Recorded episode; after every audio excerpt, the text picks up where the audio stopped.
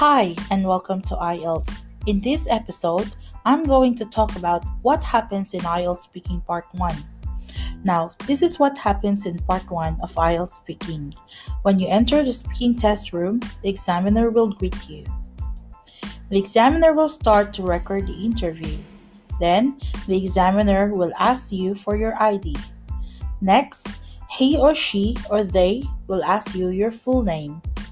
They ask you two or three questions as the introduction or warm up, either about your home, your hometown, your work, or your study.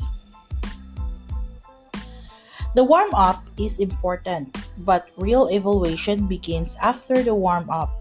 You will get around 3 to 4 questions on two different topics.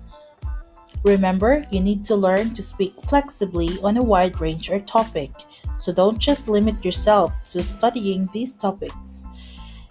Study as many topics as you can. For each topic, you will see some subtopics, and the subtopics are useful areas to study that I suggest to broaden your vocabulary and flexibility to talk confidently on that topic. There are a lot of topics. The most important thing to remember is these questions are about you. They are specific, not abstract, and not general. Save the abstract and general ideas for part 3. Part 1 is about you and your life.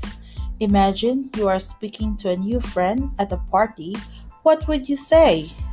Well, that's how you should speak in this part of test.